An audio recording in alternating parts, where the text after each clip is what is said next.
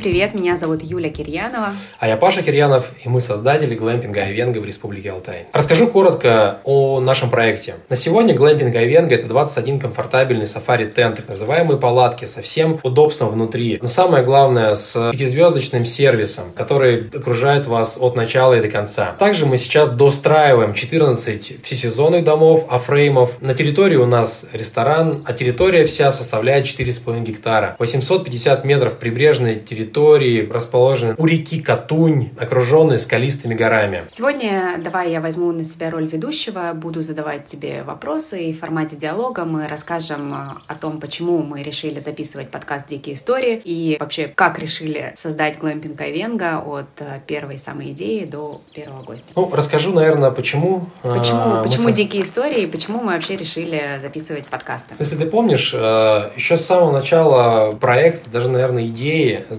2020 года нас э, окружало очень много интересных людей при создании этого проекта. И по-прежнему продолжают окружать люди, которые разделяют наши ценности жизни, наши смыслы, разделяют хорошее и плохое. И мне кажется, именно сейчас, э, в момент, когда есть ощущение, что ты остаешься один, очень важно чувство общности, соучастие с теми людьми, которые разделяют твои ценности, которые понимают, что созидать – это классно, придумывать – это здорово, делать добро, творить, придумывать – это отлично, общаться круто, путешествовать великолепно. И поэтому родилась такая идея, почему бы нам не создать подкаст «Дикие истории», не записывать короткие 30-минутные серии о том общении с вот этими интересными людьми, делиться своим видением, почему мы создали глэмпинг, как он сейчас живет, кто к приезжает к нам в гости, какие ценности мы транслируем. Но вот, собственно, вот эти вот мысли, которые летали, они как раз сейчас формируются в нашем подкасте «Дикие истории». Мы надеемся, что у наших слушателей возникнет ощущение посиделок возле костра, приятный летний вечер, когда мы всем лагерем, а это такая традиция, мы собираемся возле костра, знакомимся, общаемся, рассказываем друг другу интересные истории, делимся эмоциями, предлагаем какие-то идеи, возможно, новые. И вот ровно это ощущение мы пытаемся поместить в наш подкаст «Дикие истории». Также мы ждем от вас какой-то и обратной связи, вы можете писать э, в комментариях свои предложения, свои видения, и мы все будем обязательно читать и использовать и в своих подкастах, и, возможно, в проекте Айвенга. Хорошо, Паш, расскажи, пожалуйста, как вообще родилась эта идея создания лагеря или отеля на Алтае, и почему именно Горный Алтай? Все началось в 2020 году. В конце новогодних праздников мы с тобой сидели в гостинице, обсуждали наши планы на будущее. И тут уже, наверное, окончательно сформировалась идея, что пора заниматься не просто зарабатыванием денег, а посвятить свою жизнь тому, что ты хочешь сделать, чем ты хочешь действительно заниматься. И если ты помнишь, мы понимали, что мы хотим попробовать себя в сфере гостеприимства, попробовать э, немного творчества привнести в бизнес. И это все в один момент сформировалось в понятную, четкую концепцию. И таким образом мы решили, что мы хотим построить отель в Горном Алтае. Алтай? Но если ты помнишь, возвращаясь из Москвы, мы достаточно часто путешествовали. Еще до момента, когда у нас родился ребенок, и после мы с ним вместе и поднимались на Актру, путешествовали по Алтаю чуть ли не по 5-6 по раз в год. Но это определенно было ощущение, что это место то, где хочется что-то создать, где хочется создать то пространство, где в первую очередь нам было бы интересно. Вот ровно поэтому мы выбрали Алтай. Это точно. Алтай вдохновляет. И я помню, что мы купили землю в феврале 2020 года, и уже через месяц э, туда приехали на стройку люди, завезли мы первые бытовки, и уже через пять месяцев после начала строительства мы встречали первых гостей. Ты помнишь, какие трудности прям особо четко тебе запомнились за этот период, первый год стройки? Что было такого сложного? Я помню, что весь наш путь от идеи до сегодняшнего дня сопровождается, наверное, каким-то ощущением волны, которая тебя подхватила и несет, как будто ты катишься, катишься на серфе. Да, были сложности, я про них сейчас расскажу, но все-таки ощущение не противодействия, а наоборот помощи присутствовало всегда. Но если начать даже с выбора и поиска земли на Алтае, все достаточно стандартно начиналось. Мы обзвонили несколько риэлторов,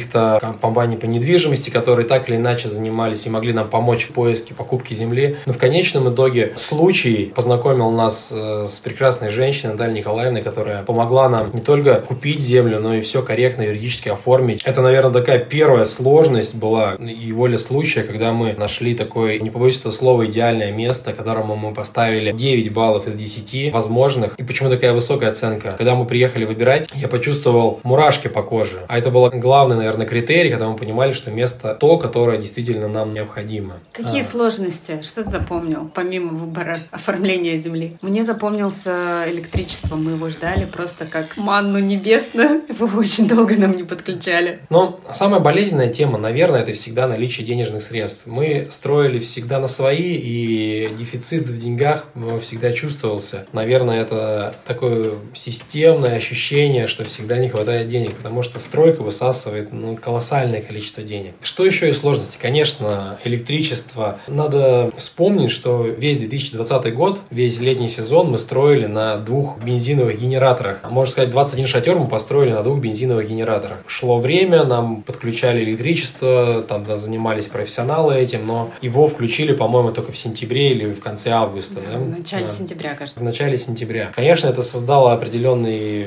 дискомфорт, но это понятная, понятная трудность, которую все воспринимали как данность, что ну вот сегодня так. И ощущения от того не было, что это непреодолимое что-то. Я помню, у нас э, стояло чистое поле, были еще деревянные только помосты для шатров, и первый шатер натянули, сейчас он называется «Шевалье», он находится на второй линии, и мы в нем жили, довольно часто приезжали, примерно по неделе, по две мы могли жить, и вот э, первый раз мы остановились в нем на майских праздниках в 2020 году, на улице ночью было минус 3 градуса. У нас э, толком не было ни электричества. Мы от генератора, по-моему, обогреватель включали. Два обогревателя. Два от обогревателя от генератора. Мы с маленьким ребенком, еще ему нет трех лет. И мы комфортно, счастливо жили, привозили откуда-то воду, готовили на уличной кухне, готовили на костре еду. Но каждое утро просыпаясь, мы выходили в поле, в свое родное, смотрели на это все. И несмотря на какой-то дискомфорт бытовой, несмотря на некие трудности, у тебя все время внутри ощущение, что ты на своем пути, что ты все делаешь правильно, и что ты делаешь что-то такое масштабное, крутое, и оно тебя заряжает. Да, это ощущение до сих пор присутствует. Я как раз вспомнил о сложностях. Одной из серьезных сложностей было вообще создание самого шатра сафари-тента, так как в 2020 году было очень мало компаний, которые могли профессионально сделать саму палатку. И нам большое количество времени пришлось потратить, чтобы создать то, что вот у нас сейчас на объекте. Потому что зачастую Зачастую это были экспериментальные варианты, где, с одной стороны, нам надо было, чтобы в шатре не было жарко днем, потому что на Алтае температура достигает там, плюс 35 градусов. В то же время, чтобы ночью, когда температура опускается практически до нуля, может и меньше, чтобы в шатре оставалась э, комфортная для проживания температура. И да, вот как раз этот момент, э, это была точно сложность, но в итоге мы справились. В первую очередь мы создали, там, по-моему, 10 шатров самостоятельно, заказывали на производстве и так далее. Но сейчас все все-таки перешли к заводскому исполнению и очень этому довольны. Сейчас там действительно комфортно, классно и уютно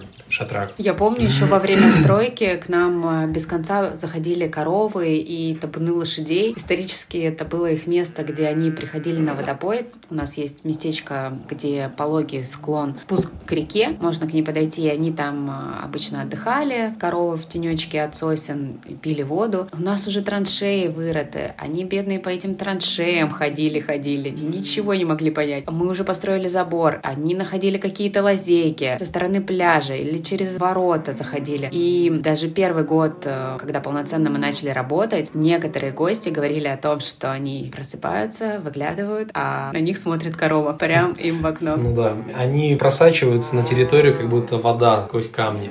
Это правда. Но сейчас уже меньше. Да, конечно, сейчас э, гораздо меньше. Ты помнишь момент, когда не только корова через э, траншеи перепрыгивали, но и там ребенок, которому два года, который пропрыгивал через эти сколоченные доски босиком, как Маугли, все лето бегая. Возвращаясь к мысли, действительно, э, не покидает и сейчас ощущение правильности выбранного вектора. И давай, наверное, перейдем к гостям, к первым гостям, которые... Да, ну вот мы купили землю в феврале, а в августе, даже, наверное, в конце июля к нам уже заезжали первые гости. Мы решили открыться в 2020 же году в тестовом режиме, брали по 3000 рублей за ночь с условием того, что потом человек подробно напишет э, фидбэк, какой-то свой отзыв, что добавить, что убавить э, и что сделать э, так, чтобы отдых был на высоте. Если ты помнишь, не было никакой рекламы. Мы только да, в социальных абсолютно. сетях, в своих инстаграм-аккаунтах писали, что, ребят, мы открываемся, приезжайте. Нашим друзьям сообщали в сарафанном радио, и это изначально была запланированная история, что мы даже с друзей брали деньги. Ровно по той причине, чтобы получить достоверный, реальный отзыв о том, как они провели эти несколько дней. Это тоже был интересный момент, но мы получили колоссальное количество комментариев. А ты помнишь первого гостя, кто приехал к нам?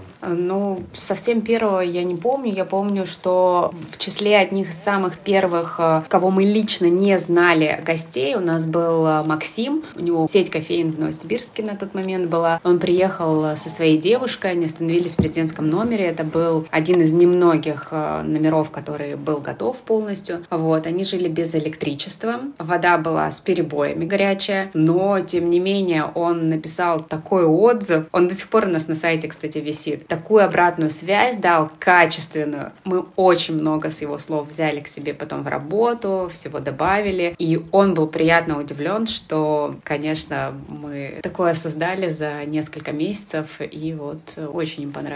Как ты думаешь, что цепляет гостей? Почему они возвращаются? Некоторые там по 4, по 5 раз за сезон возвращаются к нам. Почему они именно Айвенго выбирают? Что уникального в этом проекте, на твой взгляд?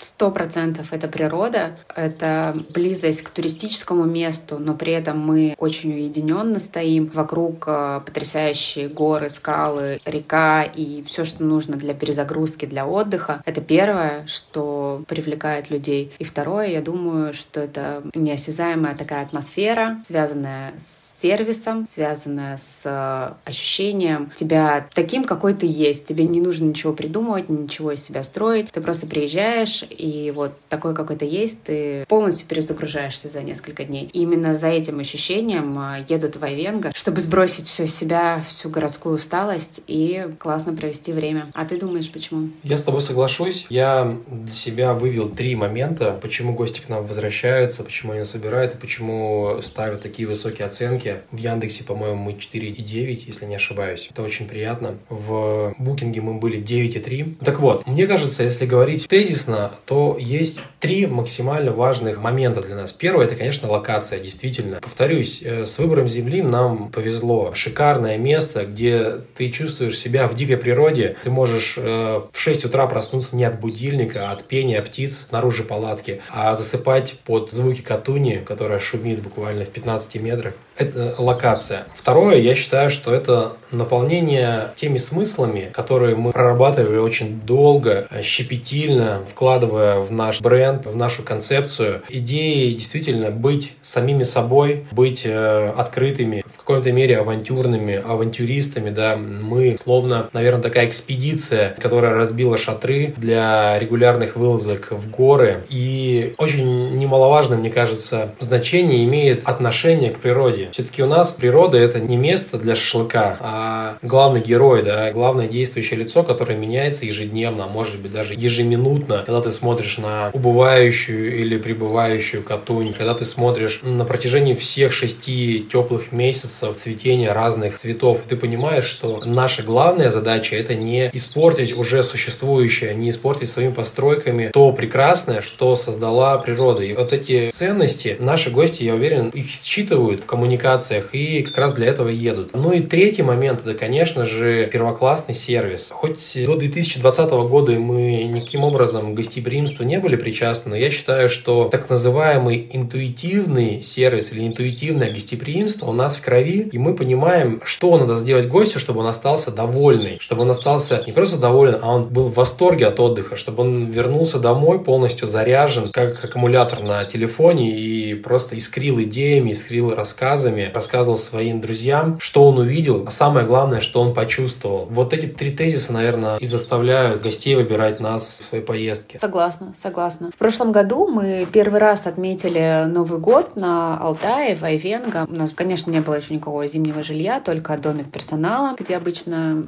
в сезон живет персонал, и зимой. И мы просто остались в шоке, если честно, от э, красоты этой природы, от э, пустоты. На Алтае в это время практически вообще нет туристов. Катунь э, почти вся замерзшая, горы слегка припорошенные снегом. Все это выглядит очень красиво. С того момента мы загорелись идеей строительства зимних домиков, чтобы зимой к нам в Айвенго тоже приезжали гости. И вот сейчас как раз э, тот момент, еще года не прошло, мы уже заканчиваем, реализовываем нашу идею строительства зимних э, домиков. Расскажешь про них в паре слов? С удовольствием. Сейчас мы заняты строительством 14 афреймов. Это треугольные дома, такой буквой А можно назвать по поэтому они так и называются, а фреймы. Они разных размеров, но то, что их объединяет, это обязательно панорамное окно большое, из которого ты можешь наблюдать Катунь, горы, снег падающий. И просто ловить себя, ловить свои ощущения во время созерцания. Мне кажется, это как раз важнейшая составляющая, которая будет притягивать гостей, потому что ну, стоит только представить, да, зажженный камин, теплые тапочки на ногах, приятная компания, горячая кружка глинтвейна, а вы сидите и наблюдаете эту красоту вокруг вас. Да, сейчас мы строим их, потом у нас обязательно будут бани, мы доделаем бани, доделаем наш зимний ресторан, про него, я думаю, отдельно поговорим. Сейчас мы все еще живем в Айвенго летом, мы не реализовали все задуманное, у нас э, впереди еще, да, большие планы на